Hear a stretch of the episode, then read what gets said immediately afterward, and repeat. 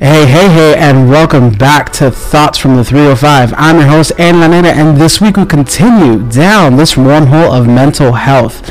Yet again, we have another round of amazing guests joining me today.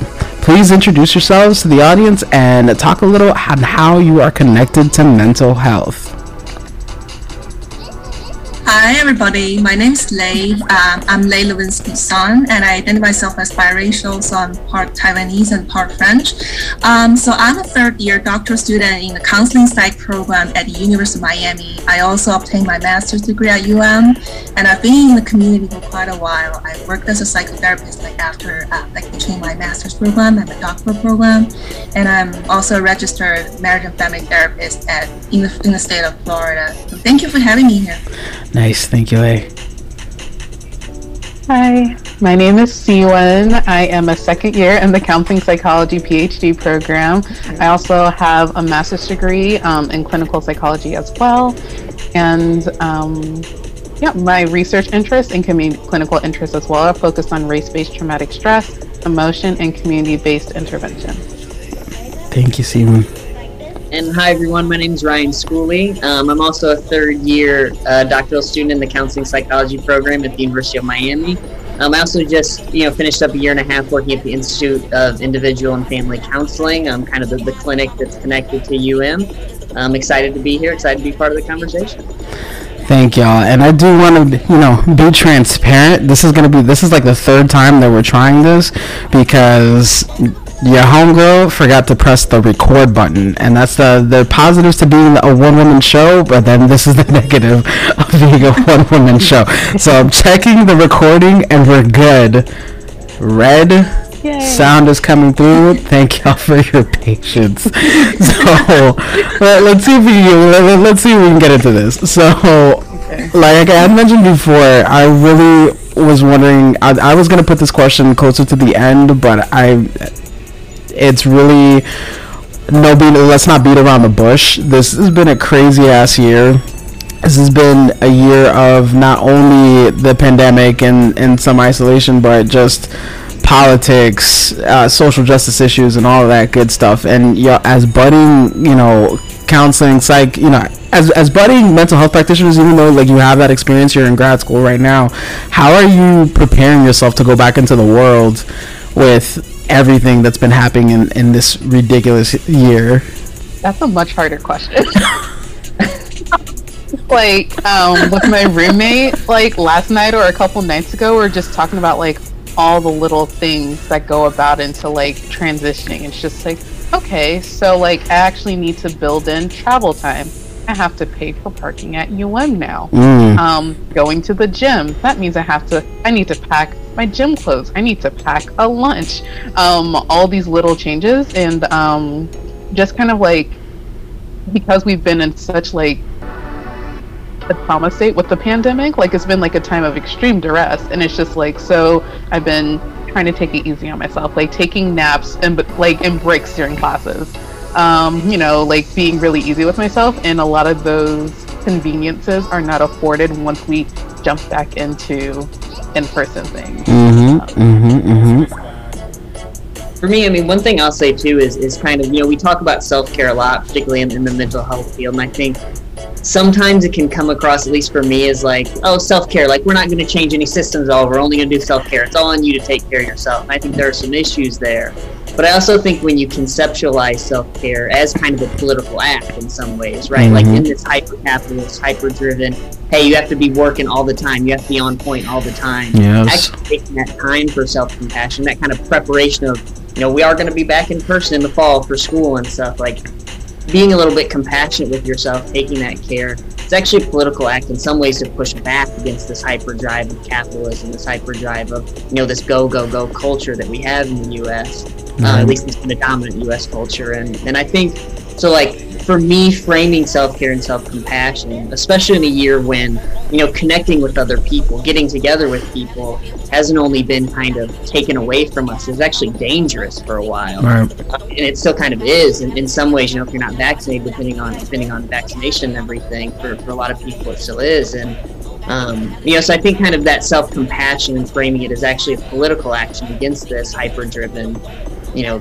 society that we have it can be kind of a helpful frame at least for me so right right thank you ryan yeah i definitely want to reflect on that i feel like this pandemic is just not like a medical thing, but it's also like it stirred up a lot of social issues and social justice issues. And I feel like as an individual myself, I'm living like a between a lot of intersectionalities in society. Mm. Um, I'm a grad I'm a graduate student.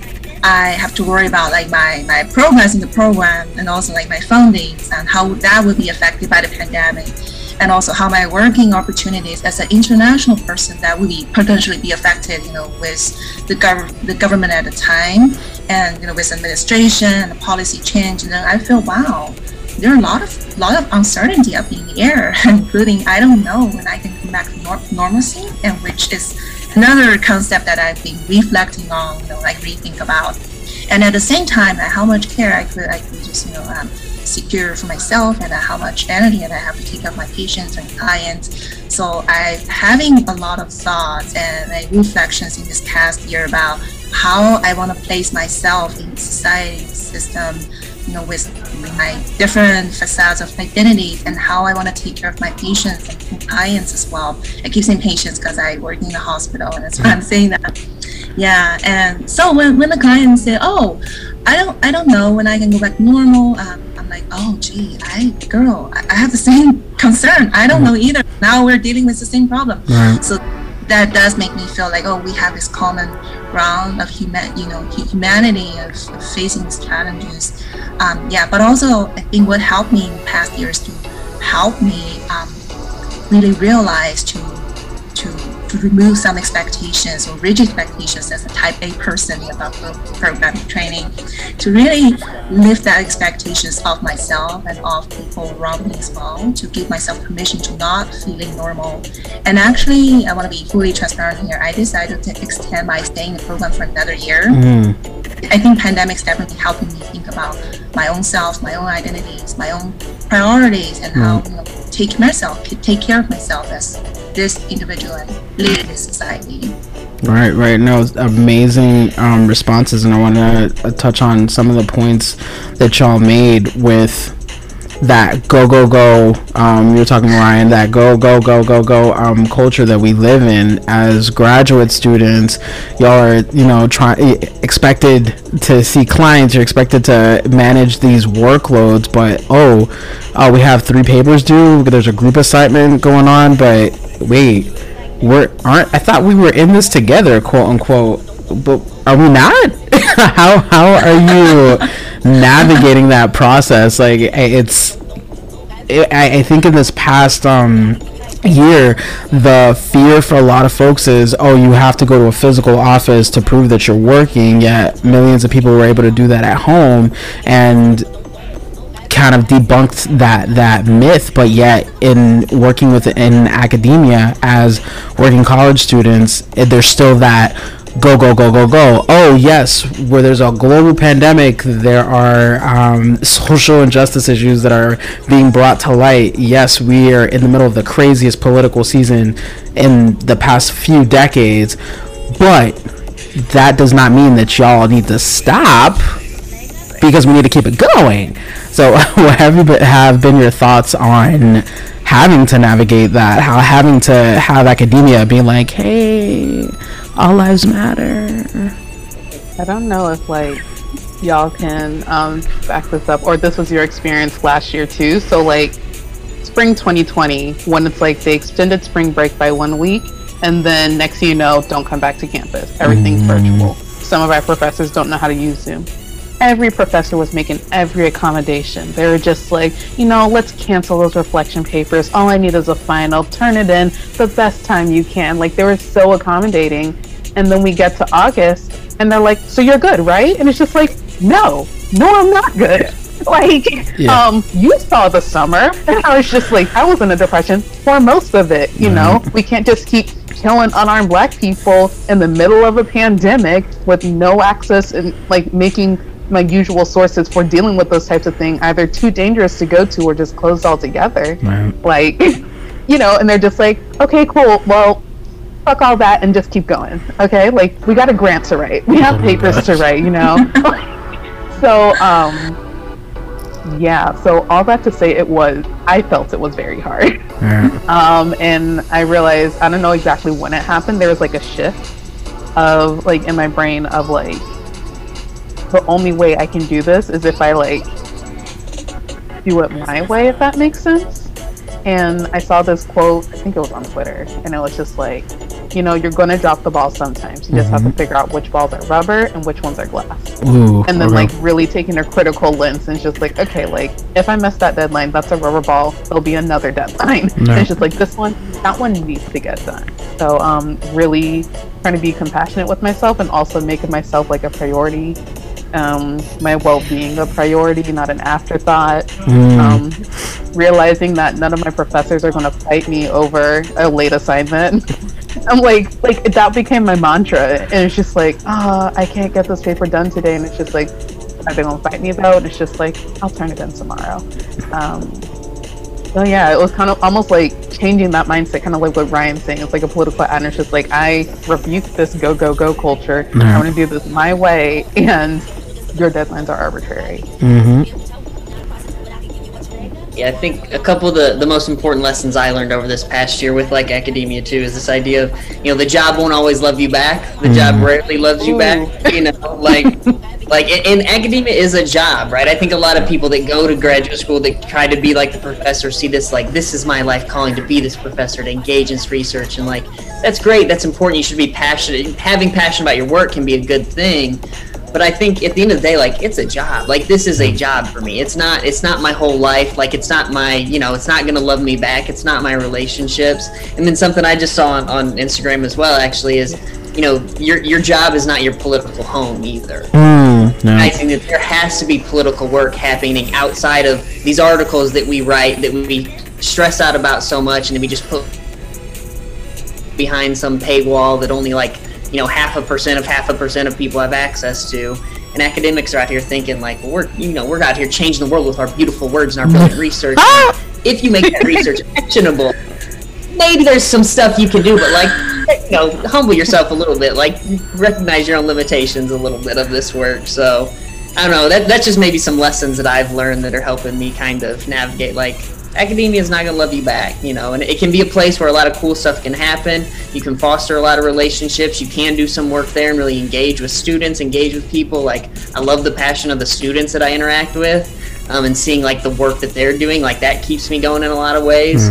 But, but recognizing there are boundaries and limitations there too that have to be set.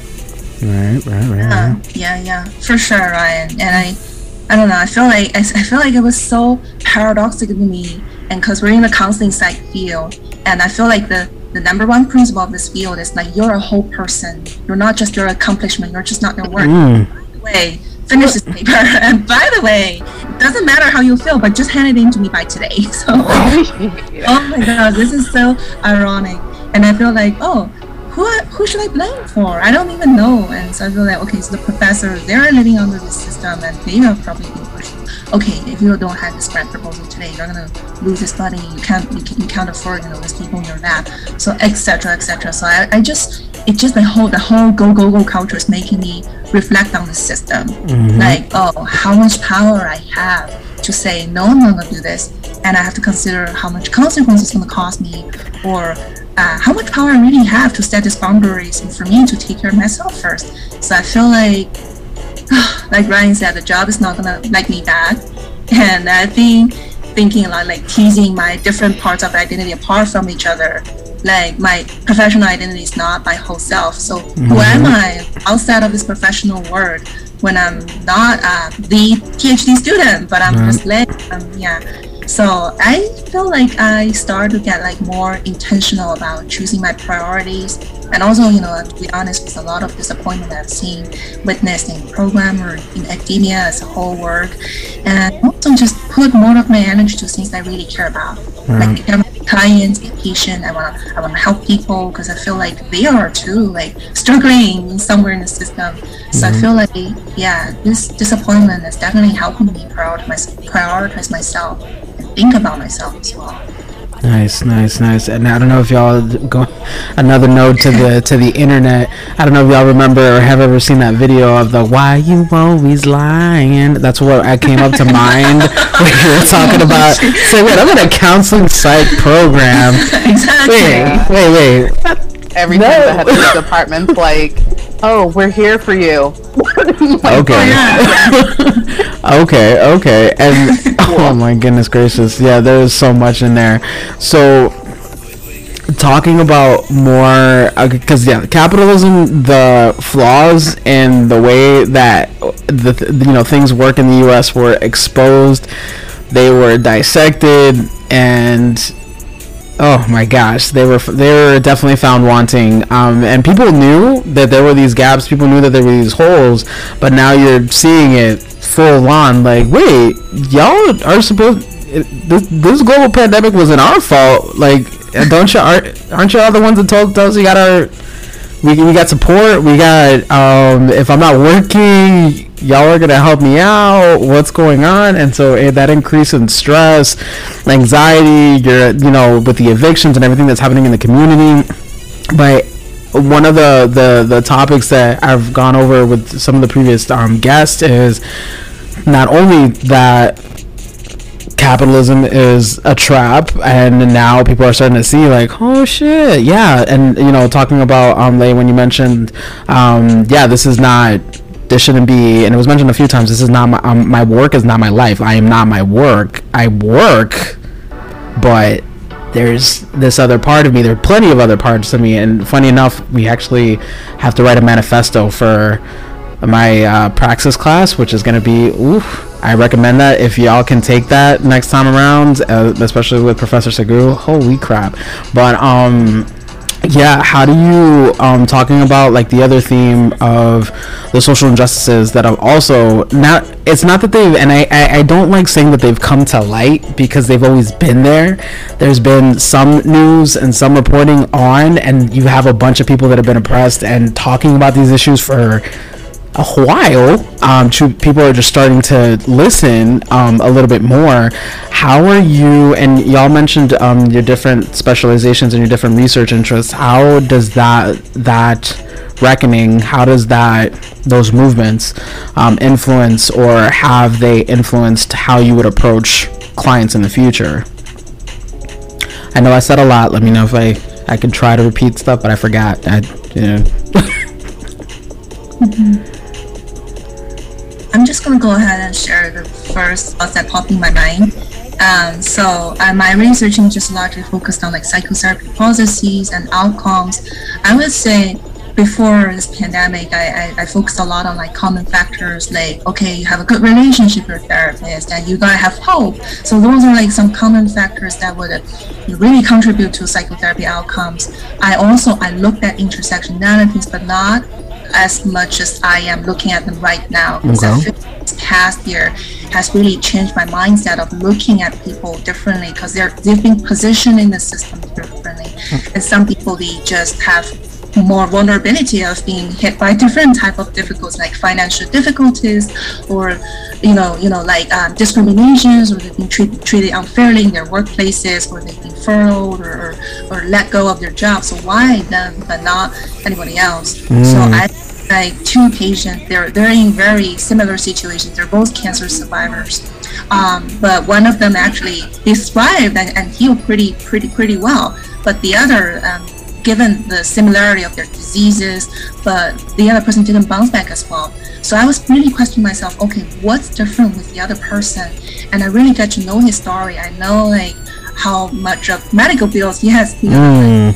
get to pay and like how hard he's fighting with the system to get his disability status and when he was waiting to get his disability status and how hard is it for him to get insurance and on not not to mention he just finished uh, the, the treatment and it's very hard for him to find a full-time job physically and mentally as well so i was wondering what would I do if I were this person like trapping those different stressors like financially or uh, I don't I don't I can't find a job because all my my employers would expect, me to like be 100% back but I'm not there yet.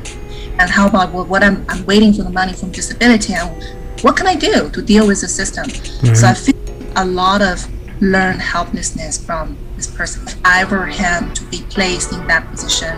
So yeah, that just got me think more about okay, so what are some like intersectionality that could really contribute to psychotherapy outcomes if I were rich or had enough money from whatever sources that are available for me would I feel differently? Right. Would I have more agency? Can I really say that person, oh, you're not working hard enough to work with Ooh. me? I, I can't. I really cannot. So I would say all of these triggered by the pandemic or magni- magnified by the pandemic really got me to think about those issues. Nice, nice. Thank you, thank you. Anybody? What one thing? One thing that comes to mind for me too is really this like tension that that I'm kind of navigating, like as I start in this field and kind of get into this field.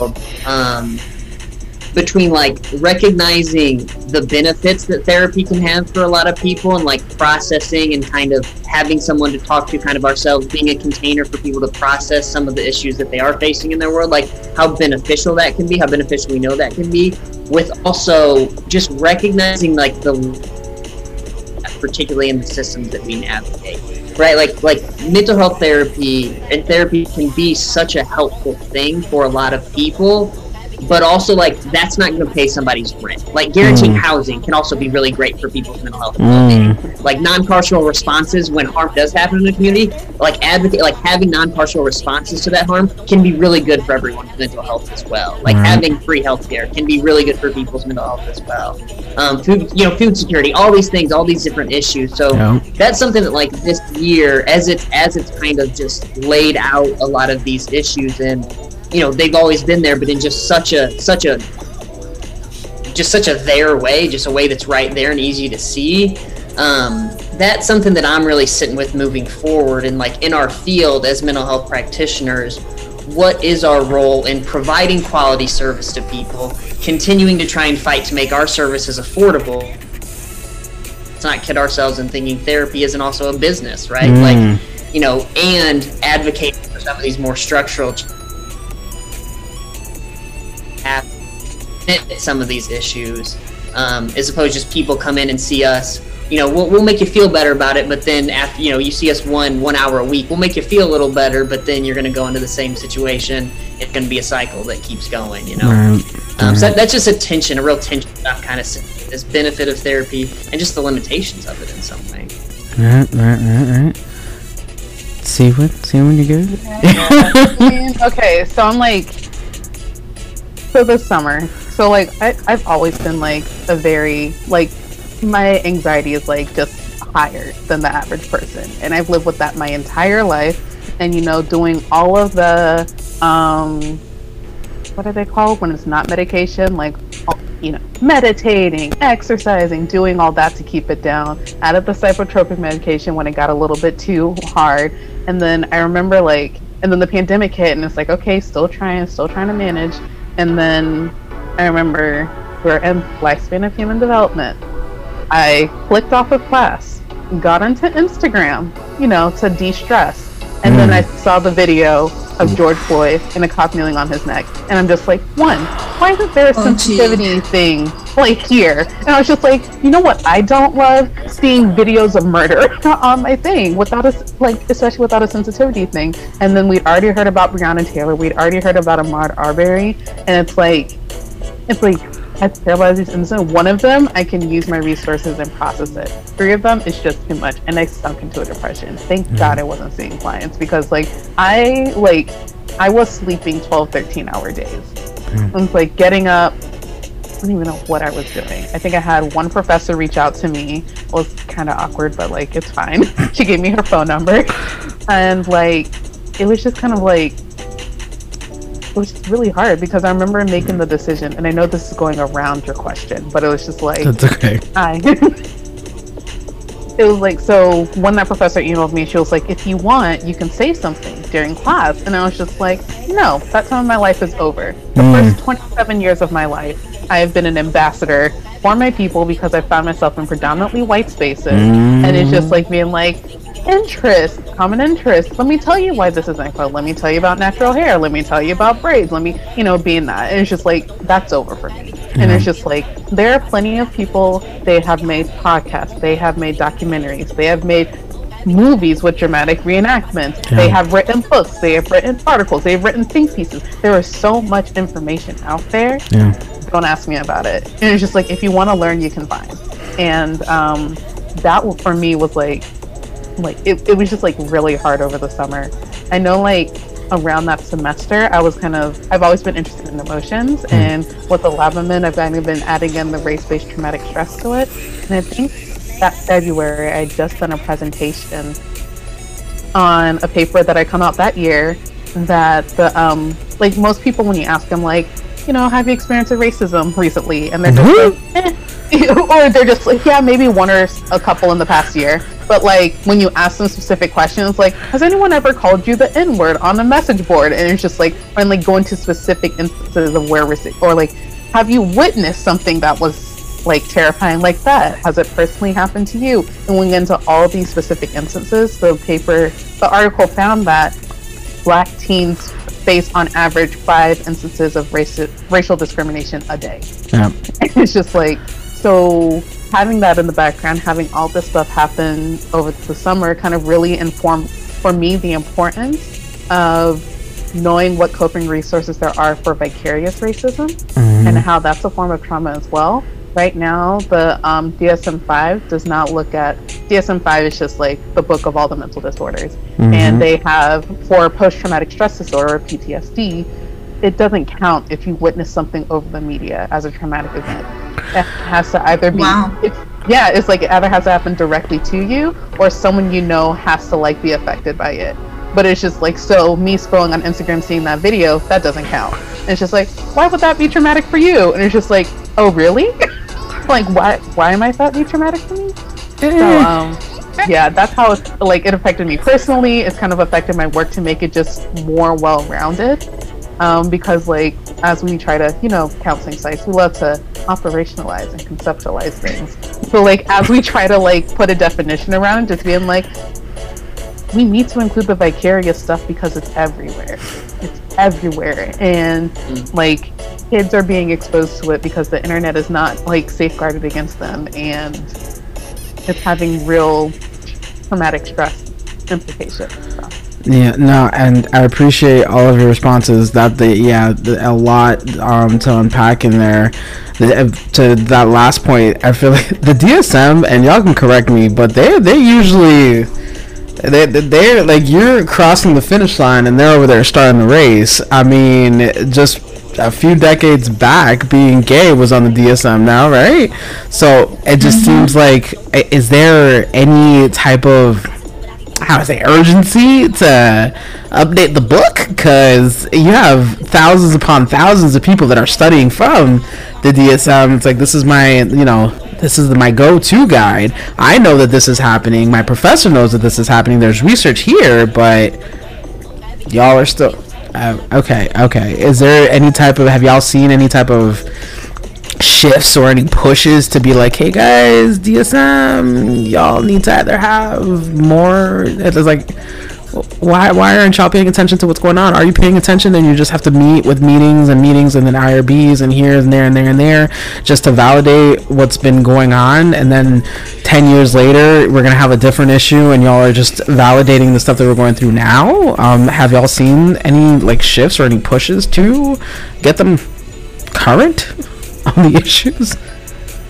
Ooh, ooh, I, So bad. yeah, y'all don't see this, but I see a lot of grimaces.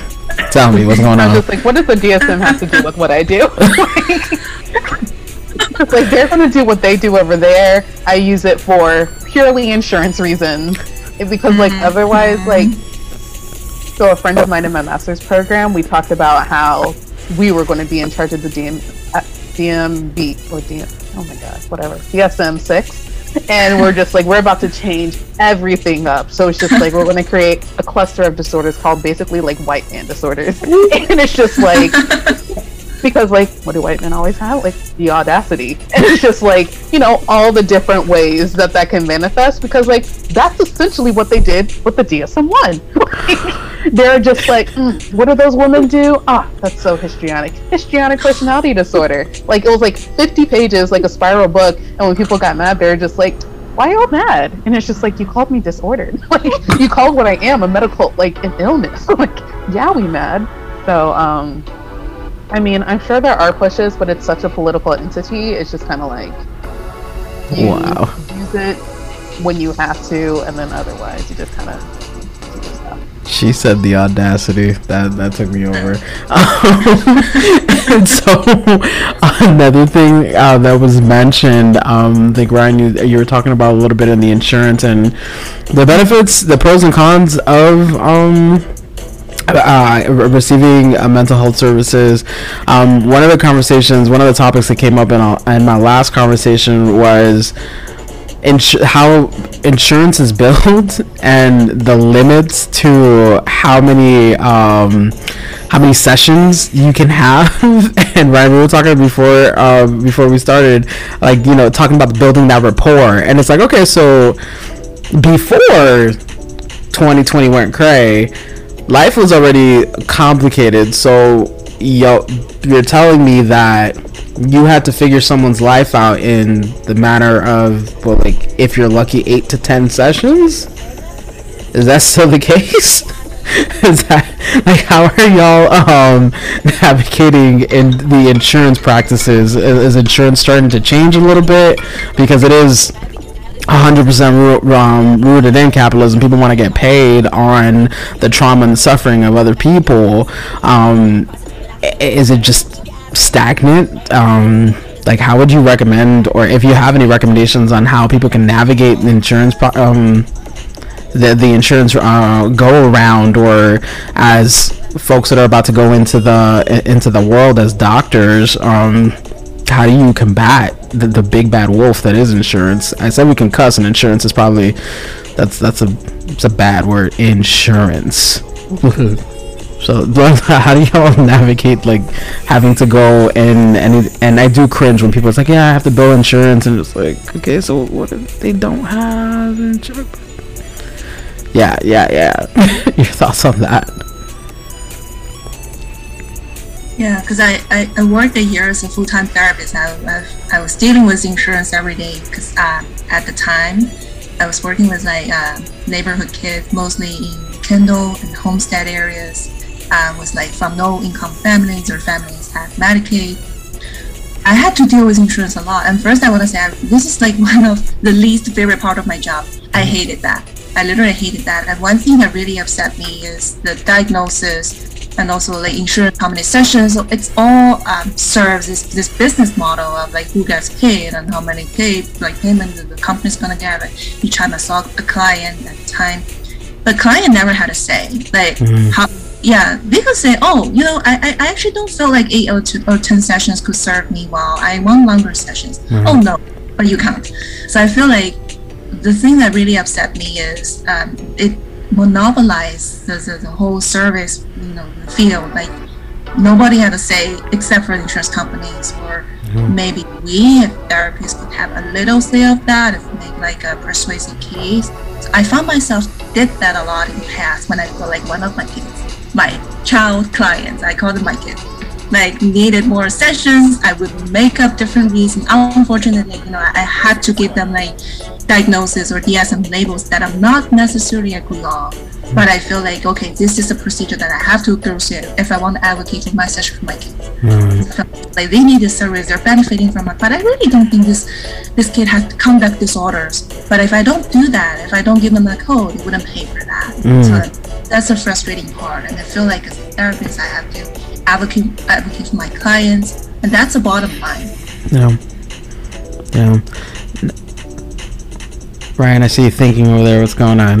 no, I, I just keep going back to this this political conversation on universal health care and how mm. like this is the thing that people just don't like a lot of people outside the field don't know that that's the case that if you like if you're going through insurance as managed care where like some insurance adjuster is determining how many sessions that you're going to be able to do with your client and and if you don't go through insurance like in our field you know in miami even therapy can run you 150 200 300 dollars a session you know it, it's it's not like it's an affordable thing that we're Right. doing and, and, Exactly. you know and it's yeah i just again that's why i just i just think of you know therapy in a lot of ways is and maybe not in a lot of ways but i'm just seeing some some things of like the response that people are having to stuff is like you know if you're having problems just go to therapy. Like cheat on twitter. Someone's like you know geeky little response we go to therapy. You need to go to therapy. It's like well let's also like have an understanding of like therapy's not this silver bullet thing and it has to become more accessible and that requires the political will to actually make it accessible. Mm-hmm. um, i think that's you know and it, it's i don't know if i have any answers for people who are like struggling with it. I know there there's some clinics that, and this gets to another thing with training a little bit, and it's similar in the medical field. Like our the clinic that I worked at, we worked on a sliding scale. We didn't take insurance. We worked on a sliding scale from as little as like five dollars up to fifty dollars, depending on income and everything. And and some therapy some therapists do that as a way to try and make it more affordable, kind of have a sliding scale model.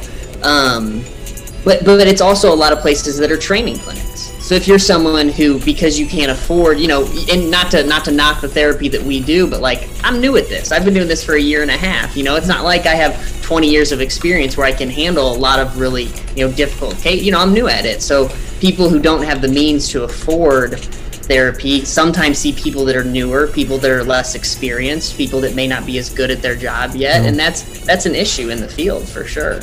Right, right, right. You know, I definitely um, work with uh, amazing organizations, and um, they do what they can with the system that they work um, within, or the system that they're trying to that affects the people that they they work with and they try to manage um, as much as possible and i have heard that oh if they don't have insurance okay we're gonna have um, you know this first year the second year uh, work with them just it, it's what we can provide. And, and there are uh, great points that were brought up and, and, and when uh, Lei when you were talking about have, having to finesse the insurance um, the insurance process it's just like it's so wild to me where I work with youth in foster care right? That's my um, my research interests are in system involved youth and the um, I can't possibly tell you how many youth in foster care have been um, that I've I've interacted with that have been diagnosed with oppositional defiant disorder. I work with teenagers. Okay, I work with with teenagers that have trauma. They talk back. They act out. Mm-hmm they're pretty much like therapy is almost mandatory at the beginning yet when actually speaking to to some of the youth one thing that was just mind like mind blowing i did not even think about it this way. It's like what happened? Don't just provide mandatory you know don't make therapy mandatory. What happens if i do not want to participate in therapy? Because like going into and i've seen you know with a lot of the students even the adults that i work with you can't just oh yeah Ryan you were talking about like oh just go to therapy just go to therapy. That's a completely personal uh, decision that you need to make and you have to be ready for it. You have to be ready for it but then you have like you have people that actually need more service and yet we have this system over here that's like yeah okay you're getting a script um, you, you have odd you, you know you have odd you're opposition opposition to defiant it's like teenagers. I don't know any teenager that doesn't talk back. So, but here's your diagnoses, here's your medication, because therapy is, you know, the the, the healing. And I'm not saying any, you know, and, and you, Ryan, you ta- talked about like the, the the pros and cons. We're talking about pros and cons. Therapy, yes, can be a ma- it can work wonders, work wonders, and I definitely recommend folks to to try it if you're ready to try it it's a process, but you have to be open to that process. But then it's also I did want to ask is are we in a place where we should be promoting therapy as much as we are because it is a hashtag. I mean, I, I use it all the time. Hashtag mental health matters, but that doesn't necessarily mean that you need therapy. That's a self care. And, you know, you're talking about it earlier. It's like being able to pay your bills is self-care. Being able to put food on the table being able to take care of your kids can be self-care. So are we st- are we at that place where folks should you know be promoting it as much or does there still need to be there need to be more internal work um, done in that system um, before more folks access it? Or even and even access is just a, a ridiculous but more and more it's becoming more and more um, visible to folks, but is uh, is mental health is that system of mental health at a place where it should be um, promoted as much as it is right now? Ooh, that's a question. I have some good ones. Some of them are good. I'm I'm still inclined to say it has to be it for me I want to say yes, but include the structural change piece with it. Mm. Right? It's not just it's not just, you know, go to therapy. It's go to therapy and let's make sure these systems are let's have the political will the kind of political advocacy to make sure these systems are ready. Because right right like therapy can do some amazing things for people let's also be honest some therapists can also re-traumatize a lot of people. Like you talk about mm. client being ready to come to therapy. Well as a therapist i better be ready to see that client as mm-hmm. well. If mm-hmm. i'm not if i'm asking you about you know trauma if i'm asking you about the things that that are the, the most, you know, the parts of your life that you hide away from everyone else. If I get in there and fuck around, I can do a lot of damage as well, right? So we have to be make sure that we're not only creating systems that are accessible to people, but also in our training, making sure that we're preparing therapists who are ready to meet the demands and the issues that people are facing in this world, right? And, and so I think it, it kind of has to be an, an all of the above. I'm not going to knock, you know, increasing awareness for, for mental health. Um, but I think we have to just recognize that, that mental health can come in many shapes and forms. Therapy kind of is this professionalized thing. It's kind of one lane, one tool. And let's not only, you know, that, that can't be the only tool in the tool belt of mental health advocacy. There has to be kind of this more holistic approach. Even in therapists, there has to be this this humility and this recognition that sometimes the services we provide, that's not what that person needs or that's not what that community needs. We might need to find some other avenues. So can we facilitate healing as opposed to prioritizing our own kind of professional practice, our own professional kind of way of doing things? Um, and I think that's a conversation that that in there that in some circles we're having, but I think it's one that we need to have a whole lot more. Um, and have a little bit of, of humility in our own profession, recognizing that you know we're not always the answer, um, and and being being aware of the tools of additional tools that may exist and may be helpful for different people. Yes. I wanted to like emphasize a little bit that therapy is not always the answer. Mm. And it's just kind of like so when we say mental health matters, and it's like, yes, yes it does. And it's like, so that means you need to go to therapy. Whoa, we didn't say all that. So it's just like even like these structural changes that do need to take place, but also remembering like one of the buzzwords in our field is like social support network. You need people that you can count on. Are you are you religious? Do you go to a church or a mosque or a temple? Like, do you have a community there? Do you go to a community organization? Do you know the people, your neighbors, people in your community? Like, finding that source of support. Um, I'm also reminded of one of our community partners said something along the lines like, "We are a village people. Like, we being Black people, we're a village people. Um, if we continue playing this individualistic game, we'll fail every single time. But if we come together as a community, we can." Um, find alternative resources, have that like emotional and social support, but also have access to different resources or alternative resources to help have our needs met and also provide for some of those mental health needs as well. So, um, yeah, it's like therapy's cool. I mean, therapy's good for people who want to do that. And it's just like, but it's, it's hard work, which is like why I get like a lot of people are just like, mm, not for me. And it's like, yeah, because I'm taking the narrative that you've driven about your entire life, disrupting it. and it's just like, it's just like, yeah, no. Or it's just like, you know, you're here seeing me, so clearly something about it isn't working for you. And then you have to do the work of rebuilding it and all the stuff that you've hidden, like you're trying to work through. Like, that's not for everybody. Maybe right now you just need right now solutions. You need like a friend who can help you through that. And it's just like, and then you get that social support network, and that's that.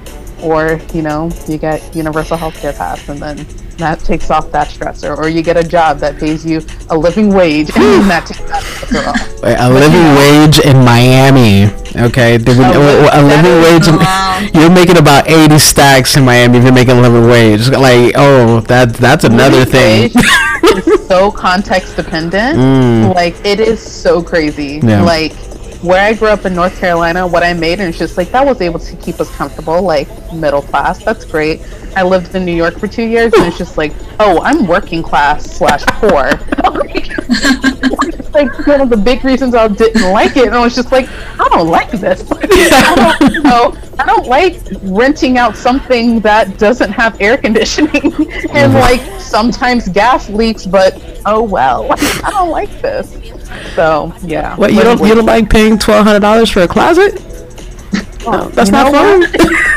that's not Not fun. today. Not this time around. Maybe next time. Thank you, thank you, thank you for that. Um, and oh my goodness, oh, ran to New York. Jesus, Miami is so special.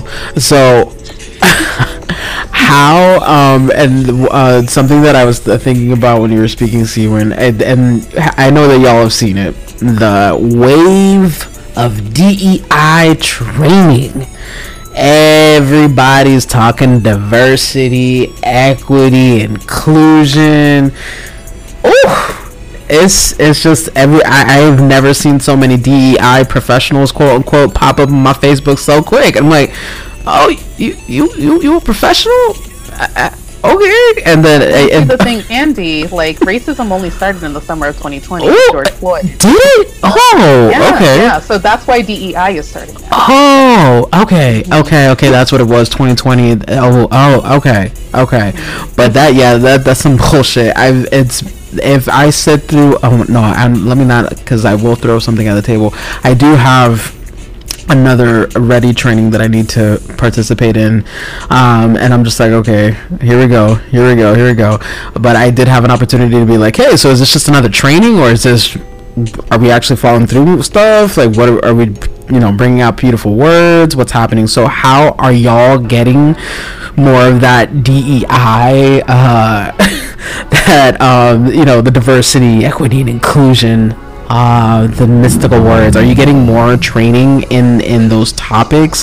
Have your professors like hey this is because yes see when racism started in 2020 so we're going to talk about racism we're going to talk about you know the the racist practices and you know mental health and the racist practices that have only started in 2020 have you had like your professors come on and be like so? And i know the university of miami has sent out so many emails. Yeah we were founded in 1926 when the south was very much segregated. It was a whites only school first black person on, campus 1970 like let's not pretend. Let us not pretend that the u was not founded completely on the foundation of racism. So i love seeing the emails there goes out. Oh, okay. Ha- so have um, your professors within the department have ha- like had conversations with you? If so, has that even been like? Is it more of that? oh, we have to do it because we don't want to get sued, or listen, this shit is real, and we know we we know it's real, and we finally get to talk about it as an as a as a university. So, has it happened? The only thing I have to say about this is that Our program was our program was. Oh, go ahead, Sue. Oh my bad. Yeah, I was just gonna say DEI doesn't do shit unless you change the system to make it more hospitable. So it's just like you can recruit all the diversity and make all the equity and inclusion that you want, but if your system is made for white males like Mm. of a certain means, then it's just like then I'm never gonna thrive there. So I Mm. don't want to be included in your shit. What are you gonna say, Ryan? I That, was, that was my that was I was gonna say, you know, our program was we were one of the quote unquote good ones. We had our like one singular diversity and oh. mental health class built into the program already. So you oh. know that's. But yeah, I mean, it's you know you're seeing this push for it, but I, I agree with what Wynn said. Like if DEI, it, let's let's acknowledge some limitations there. If we're not changing systems, if we're not actually creating spaces for belonging, then what the fuck are we doing? like you know. I also have like these things are written. It's like I'm reading it and it's just like this isn't for me. For those who are listening, I am black. I am the son of, or, or, I'm sorry, I am the daughter of African immigrants. like I like, and then all of these are just like we need to recognize our privilege and da da da da da. And it's just like you're not talking about like my class privilege or my education privilege. No, no, no. You're talking about white privilege, which makes this not for me. Mm. So Mhm. it's, it's also that's also really annoying that it only applies to like certain people, like these emails. It's just like that's not for me. That's for them. Girl. Yeah, yeah, yeah. That, that's so true. No, that's so true, Steven. You're you're wrong. Like this DEI, I don't know. I just feel like my first reaction is I'm so annoyed. Like, Mm. What now? Like for me, I'm really tokenized as some minority or some Asian looking person. Like, oh, oh, let's listen to Lei. So we're, we're good. I'm like, Can you make this presentation? We don't want to look. What? Oh, my- stop it. Stop it. Don't do that. Oh, yeah. Oh. There's this one time I, um, I, so I was a missionary for the Methodist Church for a little bit, two years, and we had this like, we went to a Black Lives Matter rally, and they had us. They were like, "Oh, you guys are new here. You guys got to hold up signs. So you know, we need five volunteers." Five volunteers got up, held up the sign. The director of the program did not like the way it looked because only white volunteers got up. I and one other black person are in the program. We're the only people of color, and the other oh one she had on a knee brace because she had a softball injury. And if I could have made myself invisible in that moment, I would have. But I was told to get up there and to hold the sign, even though I was not comfortable and things like that, because it matters. Oh my gosh. I want to Yeah. say, yeah, no. Oh. That's oh, you know what, Steven? Like, yeah, you guys remember the the gun shooting Atlanta, like the Yeah. Mm-hmm. Yeah. months ago. So that was like uh, like an Asian hate crime. So I walked in like a virtual Zoom Zoom Zoom Zoom one day and with a bunch of like white folks in in the profession. So I love them, but the person like who's like hosting that meeting was like, oh my god, let's listen to Lei and let her talk about how those like EPI hatred crimes have impact on her. Like, oh, like you said, Steven, if I could make myself invisible at, at that moment, I would. I, Like I, how is that? Like, where's the logic? In, and I don't understand where the logic is. And going back to the comment that you made about having to witness the murder of George Floyd, I have not seen the video. I have not seen the video. I saw pictures and I I couldn't. I cannot to this day. I will not watch that video. I'm not gonna watch that man get murdered. But then you, all these all these things are coming out all these things have been happening, but now, okay, so you're the expert in this. So we need you to carry the entire room, the entire space in through this journey. And you're just like, I'm just trying to process everything that's going on right now. Um, can can can I take space because shit is traumatizing, and I'm not trying. I don't need to educate you. Thousands and thousands. I don't know. Was it two billion dollar endowment? Y'all can find somebody to educate yourself because I I can, eh, then why are we doing this? Why why are you putting it on the shoulders of the, yeah that tokenism is just absurd. I was in um a webinar yesterday and I had to tell my advisor I'm like yo you ruined me because I cannot sit through these webinars and just be like okay that was cool. Yes yes because I've it's one after the other right? and this one was just like okay so we're not talking about decolonization. We're not talking about how the power dynamics within child welfare. We're not talking about you know re- reflexivity and understanding how uh, folks that work within that system. So we're not talking about all this stuff but we're talking about okay so yeah you know we're gonna out you know listen to the youth listen to the families and okay so we're not talking about how child welfare system has impacted them generations upon generations. We're not talking about that. Either we're t- tap dancing around the issue and of course the the go-to person was this black female who was a foster care alum who was aged out of foster care and it's like so yeah no uh, talk about your experience on that this and the other and it's like okay clearly she's already you know well versed enough to navigate this problem but like for the students the, the the new youth i've had youth tell me it's like yo i, I just really get tired of sharing my story because everybody wants to listen to it. Everybody wants to just sit there and it's like yeah tell us about the the craziest time in your life where you were completely vulnerable and you have and, and it does don't worry if you don't know anybody in this room. We're all listening. We're all watching you. And it's like oh, uh, okay okay so I, I, I oh my god that's what I think about you know DEI, and the tokenism that's connected to it yeah if we're not ready to change systems then just stop the bullshit I agree 100% stop it, it's like everybody and the mother had oh Nike's coming out with the Black Lives Matter gear all the basketball players and it's like Bruh. Okay, so someone's making money. Okay, so that now it's it, now it's okay because somebody's making money out of it. Great, great. So uh, I don't know. We went down to ten. Let me see. What am I gonna ask now? I don't know. I'm, I'm upset now.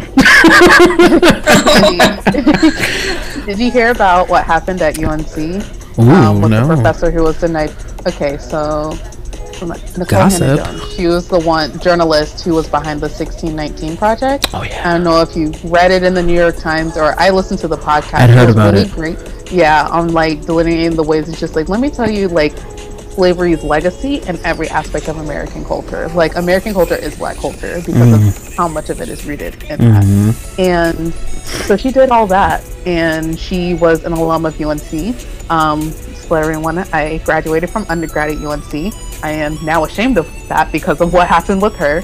Um, the Department of Journalism was just like, we want this person as a tenure professor. The chancellor was like, wait, we want this person as a Yeah, tenure professor. yeah, yeah, yeah. The board of governors said, no. Yeah. And it's just like, was like, what do you mean? And it's just like, this woman has a Pulitzer and a MacArthur Genius Grant. Why, why not? And it's like, when you talk about that system, I was like, okay, so I don't like these people. Let's vote them out. Go on the website to see how you end up on the Board of Governors. Board of Governors or Board of Trustees are selected by other Board of Gov- Governors members. So it's just like, of course, you're going to get your other conservative, like great grandson of a KKK member, like friends up on this board. And then, like, so that's where most of them come from. And then four of them are selected by the North Carolina General Assembly. And North Carolina has been going through some political thing. Um, so it's just kind of like, oh, so like they made this terrible decision. Most of the UNC community is very like upset about it. And now I can't even change it because like this system, this organization is such an internal like it's just so it's like a closed circuit. Mm-hmm. There's no way to get new blood in or people who mm-hmm. actually reflect the modern values of UNC. Like Yeah. And we know that that's Again. that's exactly how the system was created. That's exactly what how it's supposed to work. yeah no it's exactly how it's supposed to work um and i you know and you were talking about and uh, Lei you've mentioned intersectionality many times and that's something that we were speaking about um during the community organizing series um yeah you can't just you know and just kind of divulging um you know a, a, taking a left from what everything that you just said Steven, just real quick. Um not even it's you know talking about the 1619 and black folk in the US and I come I you know I started I, I am very vocal in the fact that I am not descendant of um blacks in the United States. I'm descendant of African slaves from the Caribbean. So especially the Spanish speaking islands. And if you look back at history though like my ancestors were brought earlier than the 1600s because the Atlantic slave the Atlantic slave trade started in the 1500s. So you have a bunch, you know, when you talk about intersectionality, I don't think people really appreciate the fact that and I don't know if people if it's what's the what's hard for people to understand is that you can have multiple components to your identity not only that but then the generations before you that pass down their trauma pass down their histories pass down their fear of of everything new pass down their fear of anybody who's different and with talking about mental health as more of, a political, uh, um, uh, more po- political than anything else. How, as practitioners, do y'all address these intersections of trauma, these these different worlds that folks come through, but yet they've gone through not similar trauma. I, I, you know, it's they come through similar traumas, processed in different ways. Um, because of the cultures they come from, do you um do more of that social activist work? Do you do more of that political work to address the systems that have been created to keep folks down? And I don't know if I'm, I made that question clear because it, it's thinking more of mental health practitioners as social act, social justice activists. Seeing, you know, um, folks being, you know, and UNC and not being in a given tenure is, you know, that the higher prestige, but then you have folks that are just trying to acclimate to this world, trying to not assimilate, but just be seen and not be hated for what they are. And those intersections of my identity, you know, you're going to be working with Asian folks that have um, suffered through trauma, women that have suffered through trauma, you know LGBTQ um, populations that have suffered through trauma, and they've suffered through trauma because of political agendas. So, our um, mental health practitioners should mental health practitioners be more um, seen or have more training in social justice activism. Um, but yeah, and, and I don't know if I made sense, and because this is just we keep talking politics, we keep talking about the different identities, and I'm just wondering if there needs to be a pivot or there needs to be more supplemental training on being a political activist for the clients that you serve. Yeah, absolutely. So I, I Annie, I understand your question is like, how do I see my role as a per, uh, mental health professional and in terms of uh, facilitating this uh, social justice and advocate for social justice and also for my clients as well.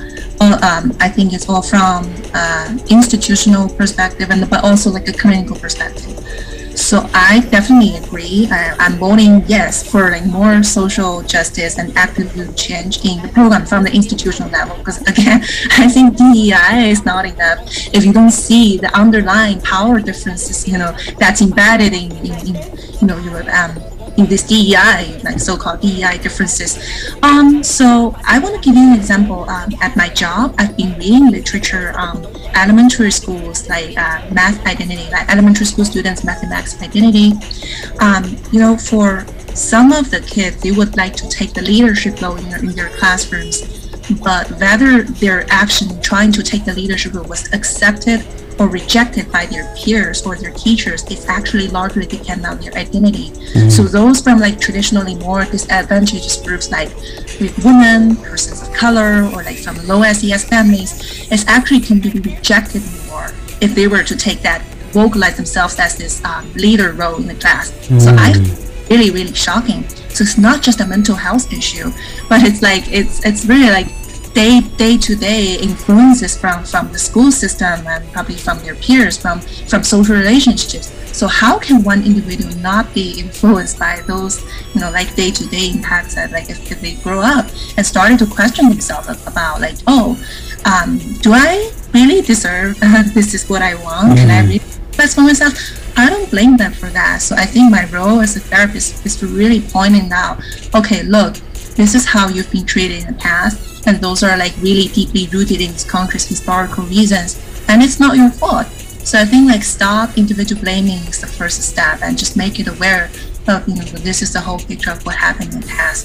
And so that person could start to separate the historical reasons the systematic reasons and individual agency so they would know what i need to accept and what i can change in my stories. So i think from a clinical perspective and that's my two cents i just want to throw it out there Thank you, Lei. So one, one thing I think when I hear that question too is like this training for inside the therapy room. Can we do that kind of outside the therapy as well? Because I think you know even in like our ethical standards and all that, we talk about um, advocating for social justice, and I think that's that's a nice thing to say. It's like pretty words to have kind of behind it in our in our values and everything but we don't necessarily talk a lot about what does it mean to actually advocate for someone what does it mean to mm. advocate for a client what does it mean to advocate for change like so i think in terms of is there more training even even talking about like what does advocacy advocacy mean what does that look like what are the actions you're actually taking um, I certainly think our field our field could use more of that, and and in the therapy room, I think there are opportunities to do that. I, I agree with a lot of what what Lei was saying. Appreciate a lot of what Lei was saying. Like there are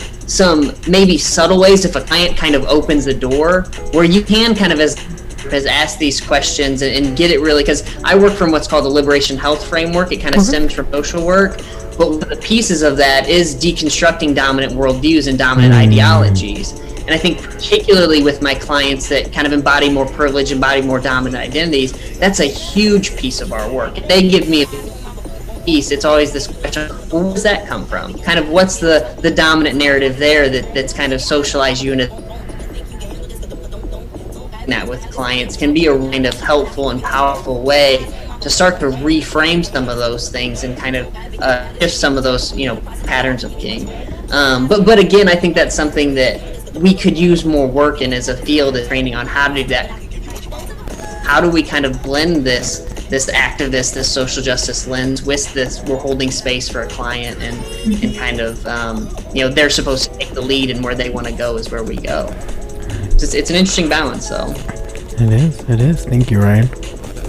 Definitely want to echo what Ryan and Lei were saying. I definitely do feel like there could be more social justice advocacy, like training for us. But I also know, like me as a person and my social justice journey, I can't leave that out of the room. Like my theoretical orientation really supports like you are a full person in the room with the client. So it's just like that dynamic is going to be different if someone else is their therapist. So with I've only been seeing clients for a semester, but um, so far what that's looked like particularly is like challenging dominant narratives. So I had a couple clients come in who had worries around productivity, and it's just like, which is you know a reason around capitalism, but it's just kind of like what are your expectations for your productivity?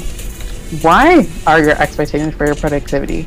Well, you know, you're actually a human and not a robot. So, like, you know, what is going to work for you? And really kind of like challenging these dominant narratives internally and then finding out ways like, how can you exist in the system, you know, free of that particular, um, like, I guess, particular influence on you. Mm-hmm. Um, it also helps with like some systems work as well, just like psychoeducation around systems as well. Mm. Just kind of like, okay, like, yeah, that person has a lot of money, but let's talk about all the ways that, you know, their grandparents and their great grandparents and inherited wealth and like no one really ever starts from zero and makes it up that high. Like mm. you always have something.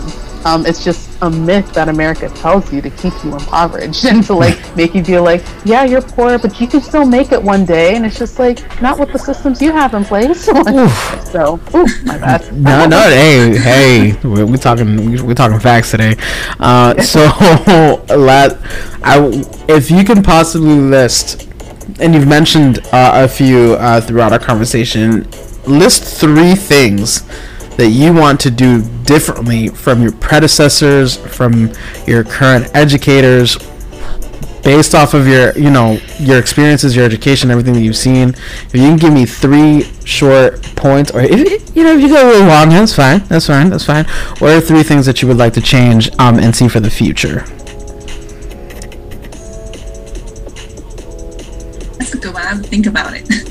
Yeah, I was like, I can give you number one right now, but two and three are like number one for me right now is like making academia more humane. Oof. Um, I was just kind of like for students who, it's like the hardest part for me for going to a PhD program was deciding to go to a PhD program. Mm. I didn't know any black professors. my first black female professor is currently my advisor in my PhD program. She was the one, the first black professor I met in my master's program. Like, you know, there was no predecessor. Like, there was no um, I couldn't see it to believe it. Mm. I was just mm. like, oh, I think I'd be good at this, but I'm not sure if it's the right fit for me. So it's already hard to make the decision to get here, and to just kind of like be a little bit more like counseling of like the whole person. And it's just like, okay, if you're going to make us live off of stipends, mm. then at least like give information about how to get food stamps in the area, you know, so that way you can afford to live and it's just like have partnerships with apartment complexes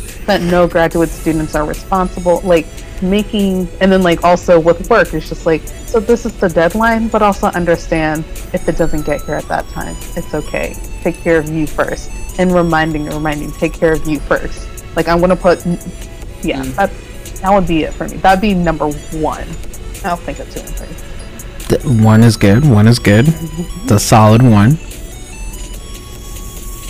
Yeah, I want to build on that. I feel like in doctor programs there need to be a course, or maybe course is not enough, but at least it's a good start of like mm, see your limitations and reflect on your expectations and why you're putting yourself as a, like a paper machine and also to judge like tenure track professors or doing this like assessment process like more holistically because mm. mm-hmm. Heavy part of it is really focused it fall on publications. So if you don't make yourself a paper machine, you don't get tenure track, you don't get promoted, blah blah blah. So I felt yeah, that environment is I don't want to use the word toxic, but it's not healthy, mm-hmm. you know, for, for, for folks are intended to go into the academia world to, to be a whole person aside from the work. So it's not a friendly environment. To think about changing that, uh, like the standard of assessing faculties.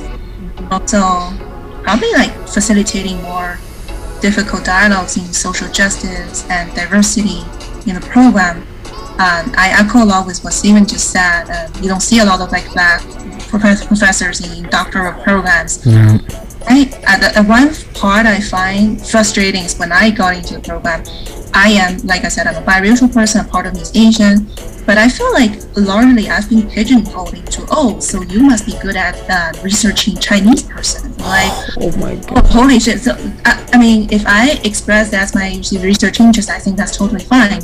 But uh, I feel like I've been made assumptions upon or labeled upon without me saying anything, but just me being a person who's different looking, you know, than the majority of the folks in my programs. Oh, you must be the spokesperson for the Chinese folks. I'm like, ah.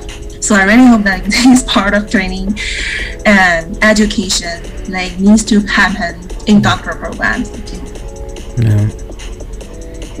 For me, I'll say there's there's kind of two things that are that are coming to mind. I think emphasizing first and foremost that power and knowledge has to flow through relationship and community. Mm. I think like in academia there's oftentimes this like individual expertise thing that we try at least in my experience it's like this individualized expertise. I have my research topic, my research interest, I have my work and like we're going to go with that. Um, and there's also like that said has to be kind of critiqued first that being in actually emphasizing that being in the community with people um, and being in relationship with people is the only way to kind of engage in this like knowledge production thing that we talk doing. Mm. Um, I think I way of being in academia that, that at least through graduate school I haven't really felt as much. Um, and then for me, the other piece, just given my research interests on, on kind of whiteness and white supremacy, just being able to name and recognize more fully and more explicitly how white supremacy still permeates and was used to set up the academic system and how that mm. stays with us and influences the system that we have today. Um, I think that's a huge piece of it. We love to study white supremacy for stuff outside of academia, Ooh. but actually turning that mirror around, looking at the ways in which we're perpetuating it at the systems level, at the individual level, in all these different ways is something that I think that the history of it, the present day manifestation of it, is something that's so important in, in, in the field and in the work that we're going in. Ryan said, "Stop talking about the outside and look within." Okay, okay. Mm-hmm. So yeah, and the the whole we are a whole person. We are a whole person. I think that's the biggest thing that just needs to be said over and over again. We are a whole person. We are not our job. We are a whole person. So, yes, that is it for our episode. Thank you to my amazing, amazing guests for taking time out of their day to have this very important conversation. Thank you, thank you, thank you, thank you, thank you, thank you all for being here. As always, I am Andy La Negra, and this is Thoughts from the 305. Take it easy.